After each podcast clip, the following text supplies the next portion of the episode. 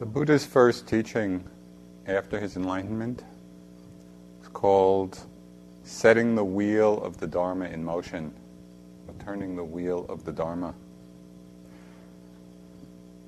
And we know that this wheel of Dharma has rolled across India, across Asia, somehow it's crossed the oceans and it's rolled right into the forest refuge. This wheel of Dharma means something quite specific here. It means the teachings on the five spiritual faculties. When the Buddha set the wheel of the Dharma in motion, he taught us how to develop, how to understand, how to strengthen these five spiritual powers within us. So the first of them is called in Pali Saddha, and it's usually translated as faith, as confidence, as devotion. It literally means to place one's heart upon something. But what's so important about this spiritual power or faculty, and what makes it the foundation for all of the others, is that it engages and ignites our energy on this path of freedom, this path of awakening. It's that faith that we have, that confidence that we have, that actually sets us on the path. When we look at this quality in our minds and try to understand how it's working in our minds, first we can understand why in the Abhidhamma faith and the other wholesome qualities are called beautiful qualities or beautiful states. That's how they're listed in the Abhidhamma. And we get a sense of this when we look at the quality of faith or devotion in ourselves. Because what we find is that when this state, when this quality is present, it's what opens our minds and it opens our hearts to what is beyond our usual ego concerns and desires. It opens us to that which is beyond, beyond our current level of understanding. It's saddha, or faith, which inspires and has inspired our initial foray into the Dharma. And it's also the quality which sustains our efforts. It's the quality which keeps us going. All of us here have very exceptionally strong seeds of saddha, of faith within us. Even though you may not feel this all the time, you know, and perhaps at times it feels quite ordinary, the fact that you're here. Or maybe sometimes you feel even that your quality of confidence, your quality of faith is quite shaky. But from a worldly perspective, the fact that you're all here is quite extraordinary. How many people are there in the world who dedicate their free time to the discipline of renunciation? And really, for the time that you're here, you have renounced, you have given up most of the things that the world thinks is of value. You know, family and friends and the comforts of your own home, where your sense desires are easily uh, fed, just the normal pleasures of daily life. Did you ever try to explain to a friend who has not been on retreat exactly what it is you were going to be doing here? it's very difficult to convey that because, from the worldly perspective, well, I'm going to sit and I'm going to walk. And I'm going to watch my breath and watch my steps 16 hours a day. It doesn't sound like all that much fun. And sometimes it's not. So something, some very strong power has brought you here. And this is the power of faith. This is the power of confidence. That's that strong energy which sustains this commitment. And when we look back at sort of the beginning of our faith, we might see that it was inspired at first by someone or something outside of ourselves. You know, maybe it was some books that we read, some texts that we read, or maybe you know, hearing or reading of the Buddha or other great beings, or even someone who is just very inspiring in our lives. You know, we feel or intuit, intuit certain qualities. There might be qualities of great love or kindness or generosity or selflessness or wisdom or compassion. You know, we see or feel or intuit these qualities in these other beings or through these books. And we get the scent, we get the perfume of enlightenment. And we get a certain feel for it. And feeling these qualities in others becomes the source of our own aspirations. So this is the, this is the beginning of faith for us. Somebody who so inspires this quality in people you know, in our current times uh, is the Dalai Lama. You know, because he so embodies and transmits, you know, the feelings of compassion and wisdom and kindness. At different times, I've gone to, you know, several day teachings of His Holiness, and while at times his talks are just wonderfully applicable you know, to a wide range of people. He also has this other side, you know, of the great Tibetan scholar. He spent I don't know how many years studying the intricacies of Tibetan philosophy. And I've been at teachings where he was giving talks about the subtleties, philosophic subtleties. I had no idea what he was talking about. You know, and I have some background in the teachings. I was thinking of people who had not. The amazing thing, though, is that it didn't matter. That just his being was imprinting. It felt like it was imprinting on me these qualities. You know, the qualities of kindness, the qualities of compassion, just the quality of his energy. And so this becomes the source, so this becomes a transmission, you know, of great faith. In a more classic example, in the book The Questions of King Milinda, King Milinda was a Greek or a descendant of a Greek king from the time of when Alexander, or after the time Alexander the Great conquered a good part of Asia. And King Milinda was a king in what's now, I think, Afghanistan, you know, so of Greek descent. And there was this famous Arhat monk, Nagasena, King Milinda was very interested in the Buddhist teachings, and so this book is a collection of questions and responses, the questions of King Milinda uh, to Nagasena. And it's, an, it's, a very interesting book to read because it, uh, there are a lot of a lot of very clear Dharma points. But Nagasena, in response to a question, is talking about the quality of faith. And he says it's like being on the bank of a flooding river. You know, and a whole group of people are there, and they're in confusion and chaos and fear, not knowing what to do.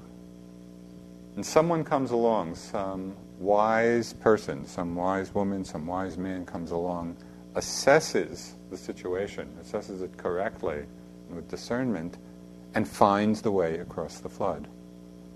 And then other people, having seen this person do it, gather up their courage, gather up the strength, and also cross the flood.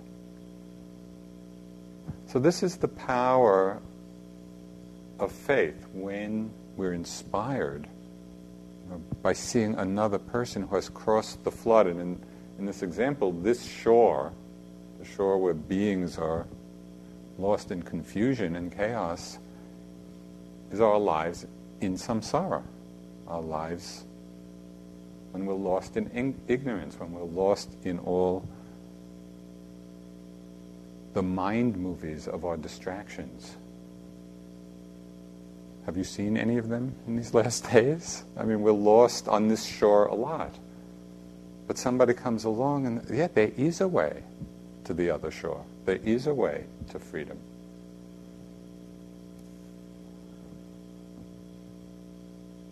Perhaps a stronger and more immediate cause for the arising of faith is our growing awareness to and opening to suffering, both the suffering in ourselves and the great suffering that's in the world.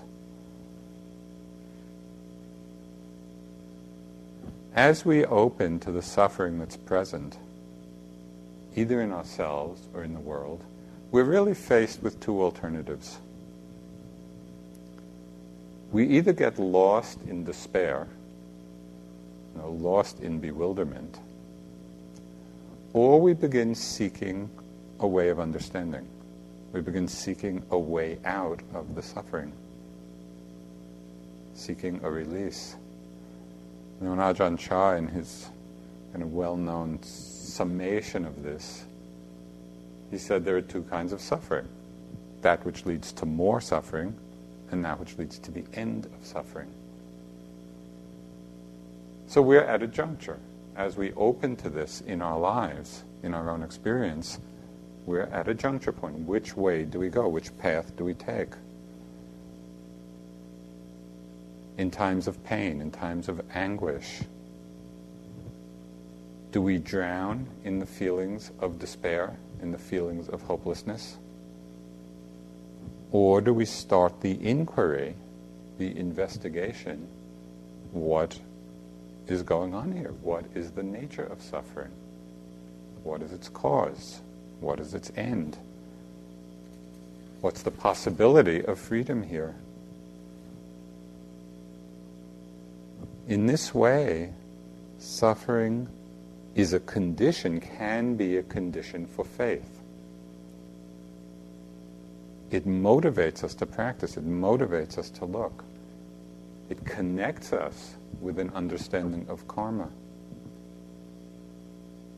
You know, it can encourage us to renounce temporary pleasures for something that is more meaningful in our lives.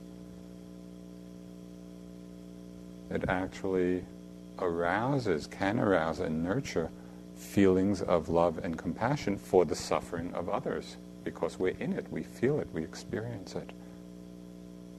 And we're not drowning in it.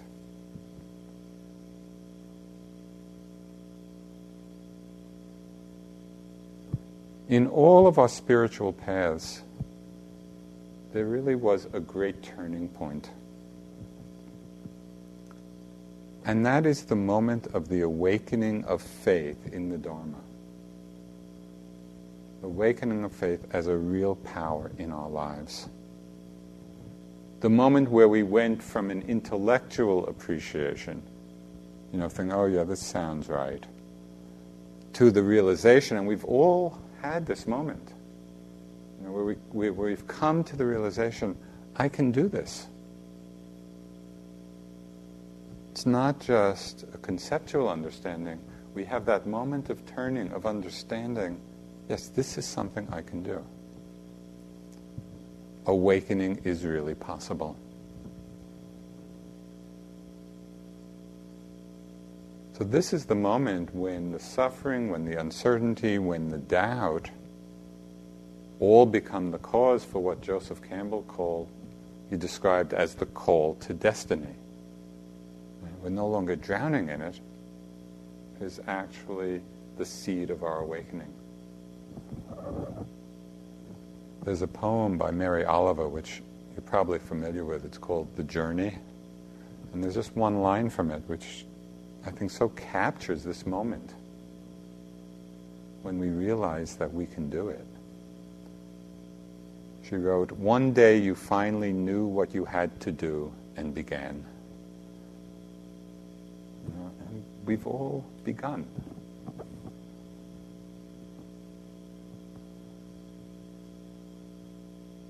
At first, our faith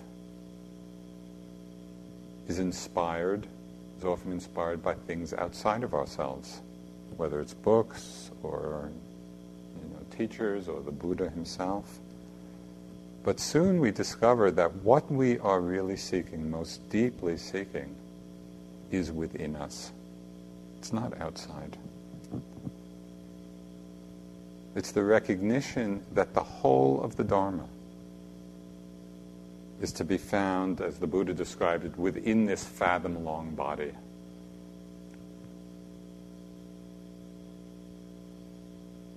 Within this very mind and body, the whole of the Dharma is to be found. And we go, this moment of realization, we go from a sense of, it's almost a kind of frantic searching. You know, when we're looking outside of ourselves, well, where is it? Where, where is relief? Where is peace to be found? And there's, there's almost a kind of franticness to our search. To that moment when we realize it's all within us, there's this sense often very immediate, of great relief. Even though the challenges are still there, we know where to look. Just before coming back here, I was away for about six weeks. I was teaching in California and then up in Alberta, Canada. And after the retreat in uh, outside of Calgary, we had about six days of hiking up in the mountains uh, near Banff. And it's extraordinarily beautiful, spectacular mountains. We were doing a lot of hiking, you know, up to the ridges and the side of the mountain, and then down to these mountain lakes. At one point, we'd been hiking for some hours, and we were sitting by a lake. And just as we sat down, there was this moment of panic. I had this moment of panic. Where are my sunglasses? These are like an expensive pair of sunglasses. Do you know that moment when you think you've lost? And I thought, oh no, you know, somewhere two hours back on this mountain trail. And then one of the friends I was with saying, You're wearing them. I was looking through them, even as I had this panic that I had lost them. And it was like a classic moment. You know, it's like there are Sufi tales about this. But the feeling in that, you know, of going from that moment of panic to, uh, to the moment of relief it's already here. It's not outside of ourselves. There's a writer called Wei Wu Wei who expressed it really well. He said, What you are looking for is what is looking. So it's always that coming back, that turning back.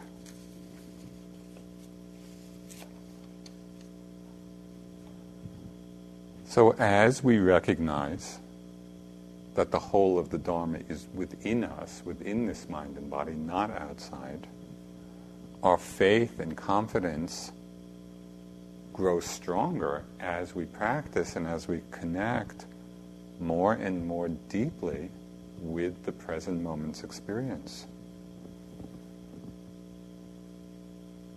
We're really connecting with our own inner knowing. And as you know, the, the literal translation of vipassana, vipassana practice, is seeing things clearly, seeing things as they are. Well, as we practice this, this connection with things as they are, this quality of confidence, of faith in the moment, faith in the moment's experience gets very, very strong.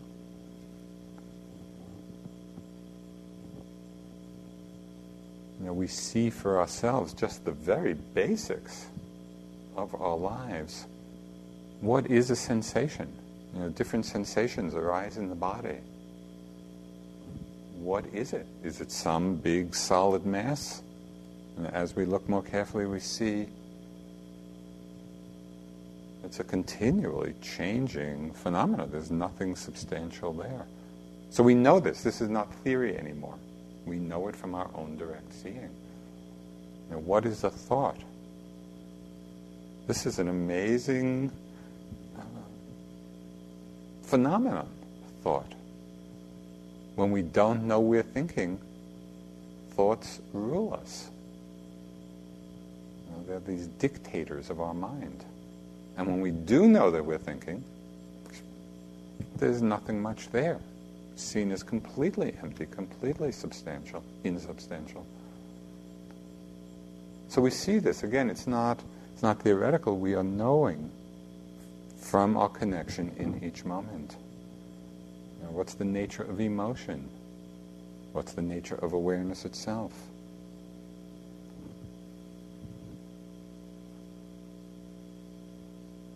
This immediacy of knowing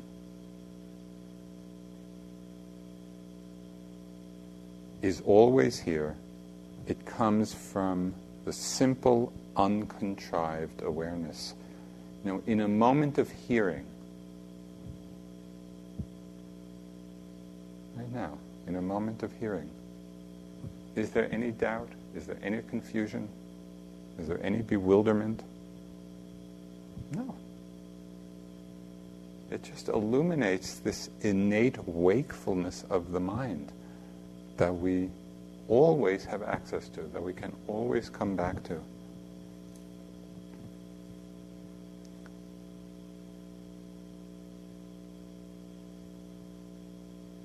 In one's life, only six things ever happen. There's sight, there's sound, there's smell, there's taste, there's touch sensation, and there are objects of mind thoughts and emotions. So it's like just sitting back and listening to a six string chamber orchestra. Know, we can sit back and relax and just listen to the music. It's only one of these six things happening.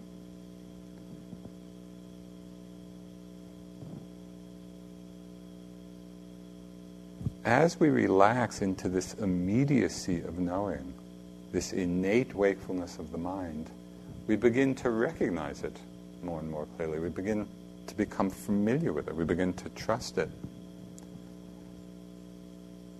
Milarepa, the great Tibetan yogi, he wrote, I don't know if he wrote it, it was written, I attain all my knowledge through observing the mind within. Thus, all my thoughts become the teaching of the Dharma and apparent phenomena are all the books one needs. It's all here. We just rest in this wakefulness, this immediacy of knowing, hearing and seeing and touching and sensing and thinking and feeling, and we just notice. We just note moment after moment.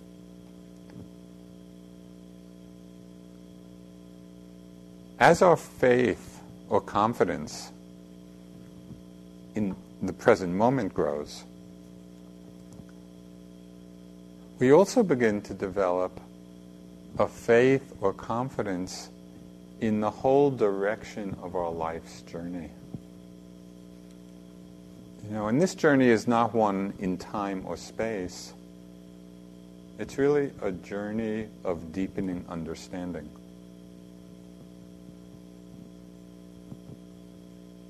We experience the growing possibilities of awakening. We have confidence in it because we actually are awake more and more.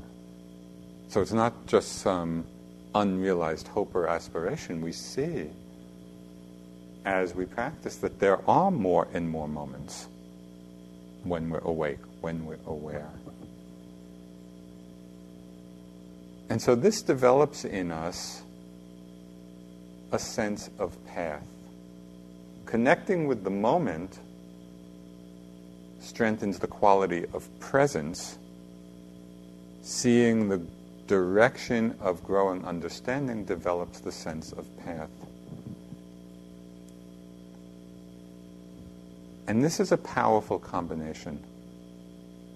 The combination of presence, of being grounded in the moment, with the sense of path by which we navigate you know, our, our journey of freedom. Seeing these two as complementary aspects of our journey, presence and path,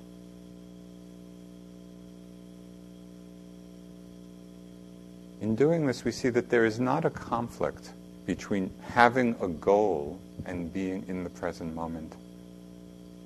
Now, sometimes people, especially you know, in recent times, have highlighted the dangers of goals. Well, we shouldn't have goals, we should just be in the present. And I think that's a limited understanding. It's true, we can, in, we can get caught in ambition, we can get caught in expectation, which is unskillful. But if we let go of the goal, of our aspiration, we really deprive ourselves of the very inspiration for being on the path in the first place. And we combine presence and path, you know, moments, being in the moment, and goal all the time. The lunch bell rings. You get up from your seat. You're not just wandering aimlessly about. You know, you're not going off into the woods. You're heading to the dining room. There's a goal there. And yet, how do you get there? You get there step by step by step. You can be right in the moment, being guided by your aspiration. So, why not have a big goal? The biggest goal, you know, of enlightenment, of freedom, of Buddhahood, whatever, whatever word we like to use. The way to it is still step by step by step, connecting with each moment.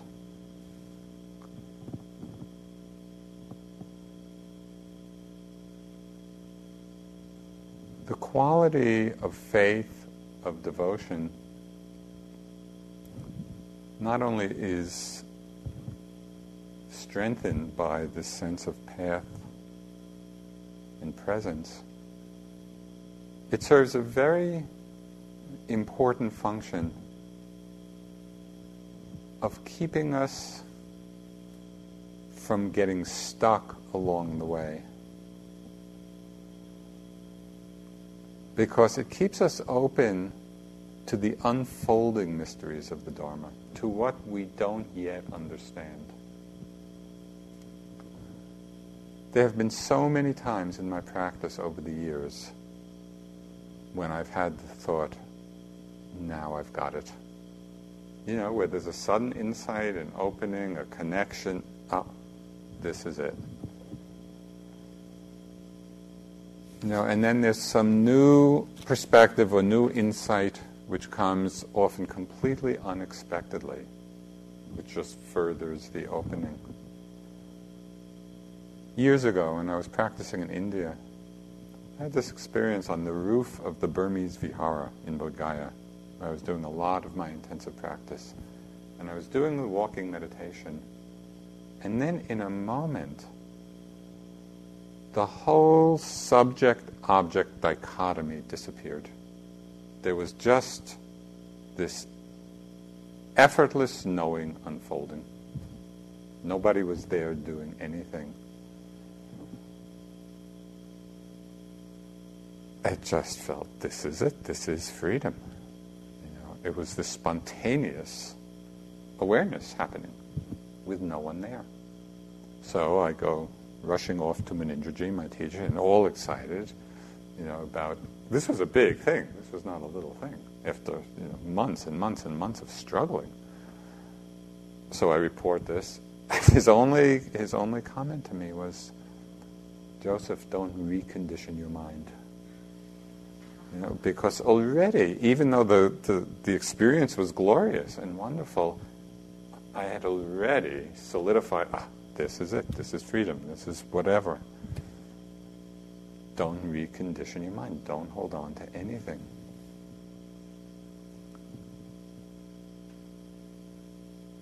I don't know, maybe some of you remember from, I guess it was the 70s, uh, somewhere back there, uh, the days of Est and Werner Erhard, you know, and all of that training, and sort of the, the, the essence of the training was getting it. You're supposed to get it. And at one point, he and uh, Trungpa Rinpoche were having this dialogue, and Trungpa Rinpoche had this wonderful line. He said, it isn't it.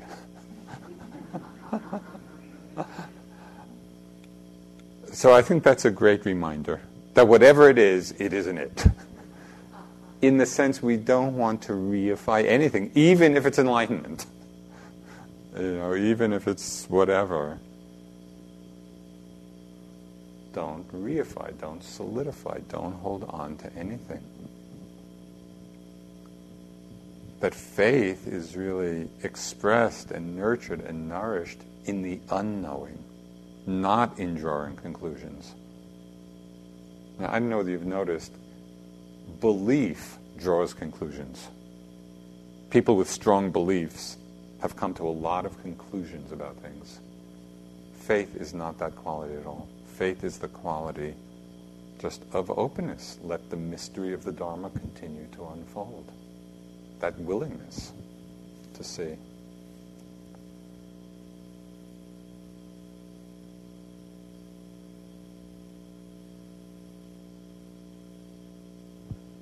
When we understand that faith is about our connection and our openness to the moment, and also about this direction of our life's journey, uh, the journey of understanding, then we see that every single experience we have, whether it's on retreat or in the world, whether you're sitting or walking or moving about, that every single experience is part of the meaningful context of awakening.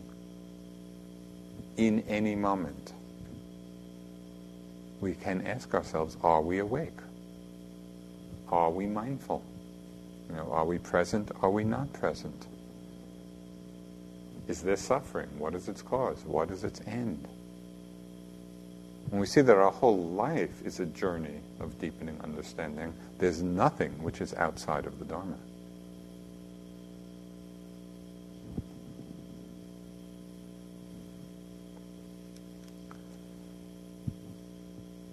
In the text, the quality of faith is likened to a magical gem which settles impurities in water. So you put this gem into you know muddied water, and it has the power to settle all the impurities.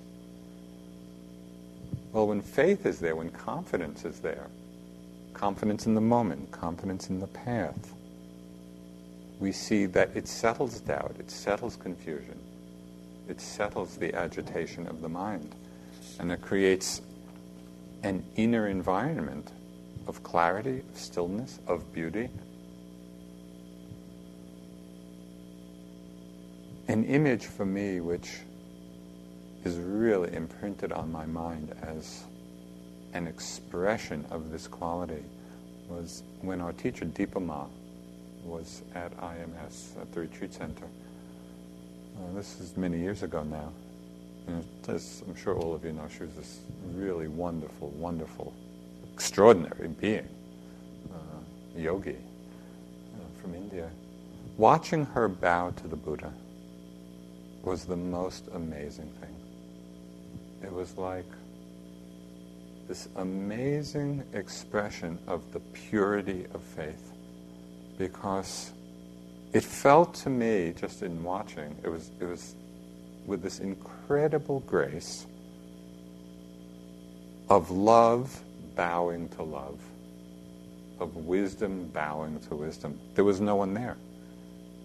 You know, and in that emptiness of self, it was just faith. It was faith expressing itself, devotion expressing itself. It was a powerful experience just to watch this.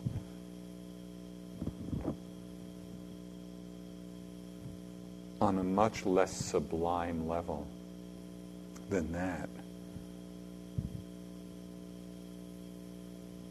Just when I think back to my early years of practice, when there was just lots of struggle, all the usual struggles, you know, with the wandering mind and the restlessness and the agitation and the unhappiness and everything that comes, you know, at times in practice.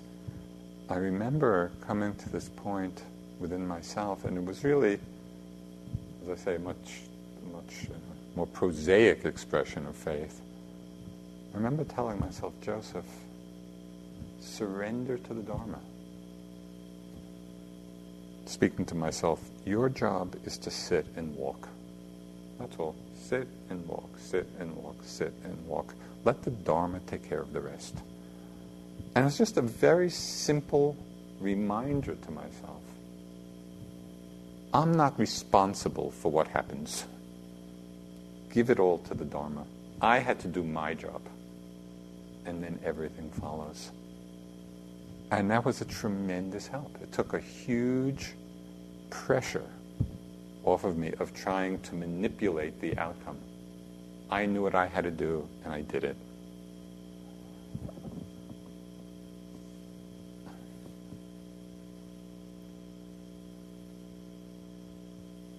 So, what are the obstacles to developing this faith, to strengthening it you know, in ourselves? Because at times we seem to have misplaced this magical gem. Even though we know it's there someplace, we may not remember where we put it. Well, we misplace it or lose sight of it in several ways. And one of the most common ones is when we remember some past experience,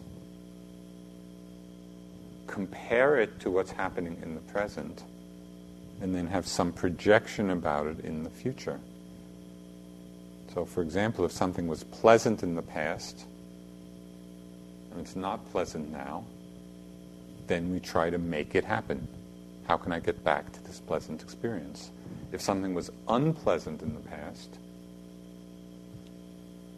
we think, well, how can I avoid this arising again? In both cases, we're just in a place of struggle. In that moment, there's no faith. There's no faith in the moment. And we're trying to hold on to something, to recreate something, to avoid something. And we find ourselves in a place of struggle rather than a place of acceptance.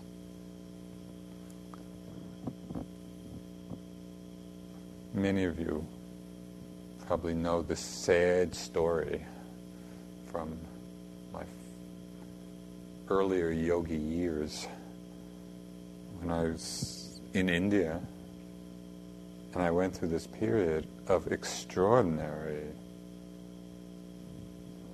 bliss because my whole being, my whole mind body felt like a body of light. Every time I sit down, it was just a flow of light. I loved it.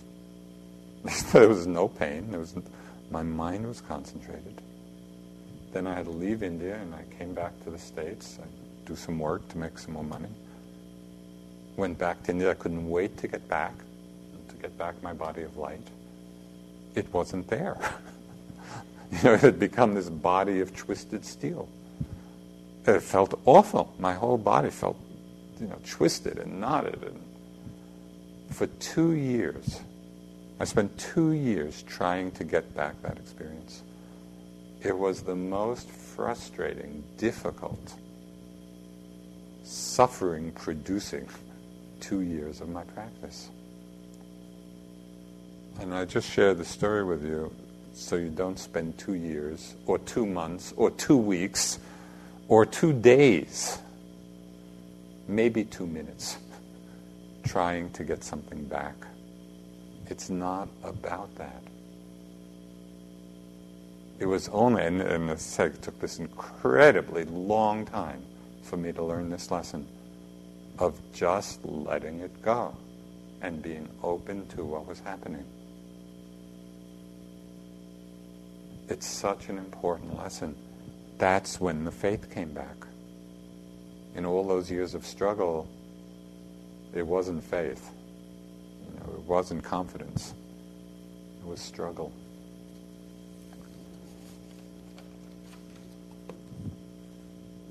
Okay, so faith, devotion, confidence, you know, in the teachings of the Buddha, in the potential for our own awakening. This is the first of the spiritual faculties. I'm not going to go through all five. but I want to jump to the last and just one little piece of the last.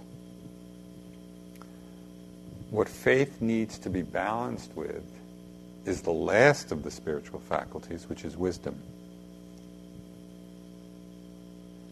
And one of the most frequent teachings of the Buddha, it's found in countless suttas, countless discourses, is the Buddha's teachings on the five aggregates as a description of what is really happening in our practice, in our experience, moment to moment. You know, it's his analysis of what it is that we call self, of how we create the sense of self or I.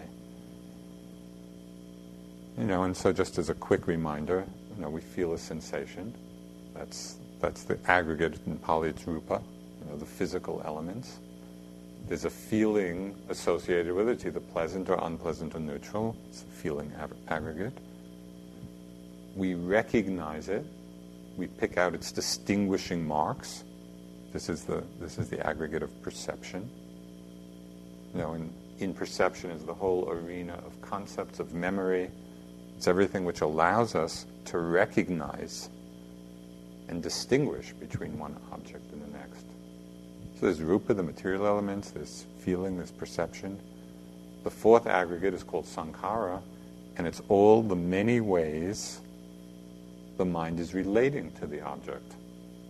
All, all of the factors other than feeling and perception. So mindfulness, concentration, greed, aversion, restlessness, calm, all of these different mental factors are in this fourth aggregate. And the fifth is consciousness. Now, and consciousness is defined as simply that which knows. So there's knowing and these other four aggregates of material elements, feelings, perception, all of these other sankharas, mental factors, and consciousness. You know, and they come, they always arise together, but at different times one or another of them is predominant.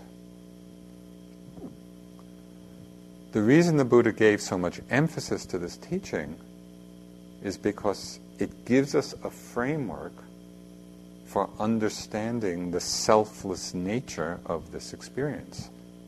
You know, and really the wisdom factor, the wisdom faculty of mind is that which opens to or penetrates or understands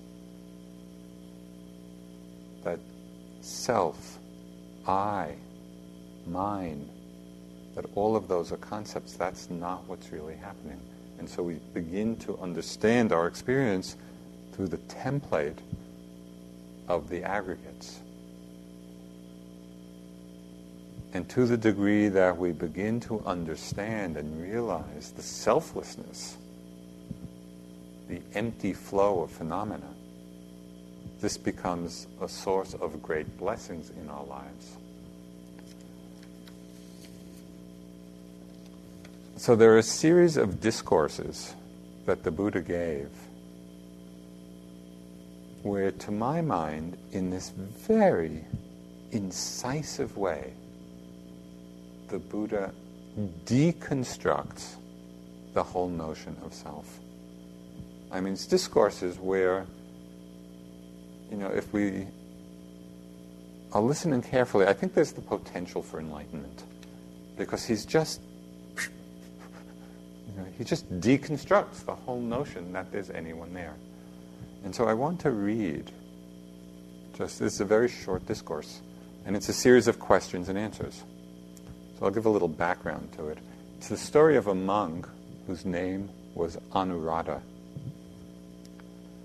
And you know, in the Buddhist time, there were a lot of these wandering ascetics and, and monks, you know, from many different sects and traditions. So a group of wanderers came to the monk Anuruddha and they asked him a question. And this is, this is, the question is formulated in typical Indian philosophical format. You know, they were asking, does the Buddha exist after death or doesn't he? Or does he both exist and not exist, or does he neither exist nor exist? And, you know, so it's going through that little tetragram of questions. And Anuruddha replied, the Buddha is spoken of in ways other than this. Okay. So then these wanderers, they reviled Anuruddha, they made fun of him. They said, This brother must be a novice, or if an elder, he must be an ignorant fool. And Anuruddha thought, Well, how could I answer this in accordance with the truth? How could he respond? So he went to the Buddha. Okay, so what follows is the dialogue. The Buddha, you know, Anuruddha recounted this whole meeting to the Buddha, and so this is the Buddha's questioning of Anuruddha. Now, as you listen, just see if you can imagine that it's actually the Buddha asking you these questions. You know, so you're not you're not just it's not just some intellectual exercise here. It's really these are the questions that the Buddha asks, and they're not hard. You know, you will know all the answers. So you can relax. but really take it in. You know, take in the import of the questions. Okay, so the Buddha asked Anuruddha, and as you know, the Buddha referred to himself as the Tathagata. That's how he referred to himself. So he asked Anuruddha, is the body permanent or impermanent? You know, are feelings, perceptions, mental activities, consciousness, they permanent or impermanent? impermanent, O Lord. So then the Buddha asked him, What is impermanent? And it's all of these things. It's, it's the body and feelings and perceptions and mental activities and consciousness. Is what is impermanent satisfying or unsatisfying? You could say reliable or unreliable. unsatisfying, Bhante. Bhante is a word of respect. Then the Buddha went on to ask, what is impermanent, unreliable, unsatisfying, what is of the nature to change? Remember, this is referring to every, to body, feelings, perceptions, mental activities, consciousness. It's everything in our experience what is impermanent, unsatisfying, what is of the nature to change, is it proper to regard that as this is mine, this is myself, this is I? No, Bhante. Okay, now the questions get a little more subtle, so stay attentive. Therefore, Anuruddha, do you regard the Tathagata's body as being the Tathagata? Do you take this body uh, to be the Buddha, given that it's impermanent, unreliable, not self? Surely not. Do you regard feelings, perceptions, mental activities, consciousness as being the Tathagata? Do you regard any one of these aggregates, any of these experiences, as being the Tathagata, as being the self? Surely not, Bhante. Do you regard the Tathagata as being something apart from these aggregates? Is the Tathagata, is the Buddha something other than these aggregates? No, Bhante. This is the punchline. Then, since in just this life the Tathagata is not to be found, is not to be met with, he's not the aggregates, he's not something other than the aggregates, then since in just this life the Tathagata is not met with in reality, is not to be found, is it proper to say of him, he can be spoken of in some way after his death? is not to be found in this very life. So to speak of him in some way after his death is meaningless.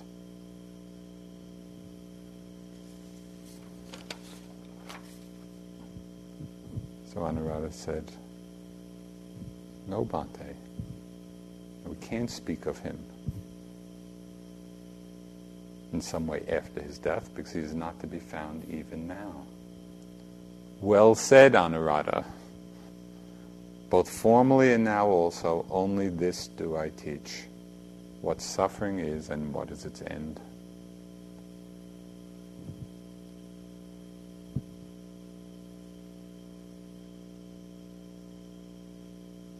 I love that line. Since in this very life the Tathagata is not to be found, since in this very life Joseph is not to be found, in this very life each one of us is not to be found.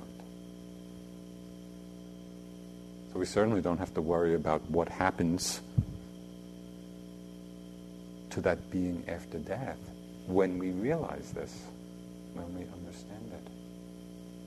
It's only the play of the aggregates. It's only the play of these changing elements. It's empty phenomena rolling on.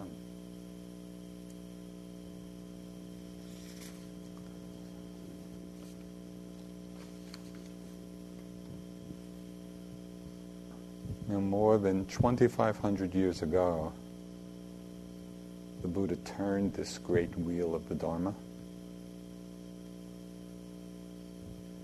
and with the awakening power of both faith and wisdom.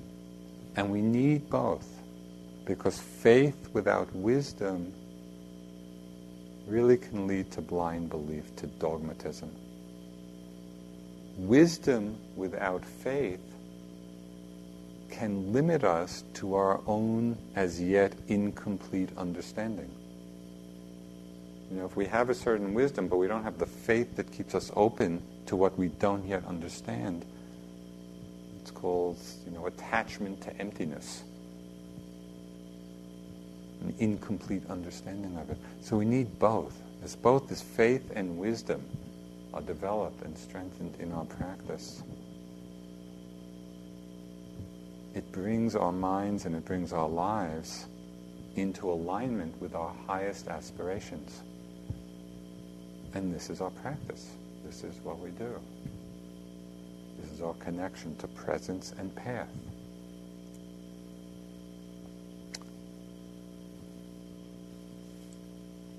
So I'd like to close with this one teaching from one of the great Tibetan masters, Tsongkhapa. He said, The human body, at peace with itself, is more precious than the rarest gem. Cherish your body. It is yours this one time only. The human form is won with great difficulty. It is easy to lose. All worldly things are brief, like lightning in the sky. This life you must know as the tiny splash of a raindrop a thing of beauty that disappears even as it comes into being. Therefore, set your goal and make use of every day and night to achieve it. Sit for a couple of minutes.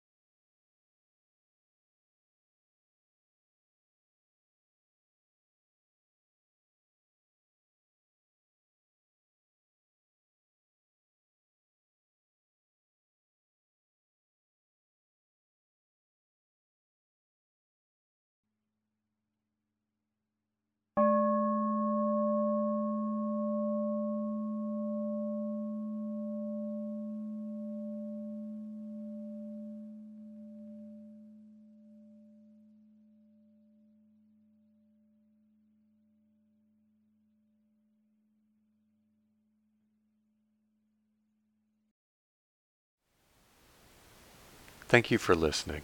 To learn how you can support the teachers and Dharma Seed, please visit dharmaseed.org slash donate.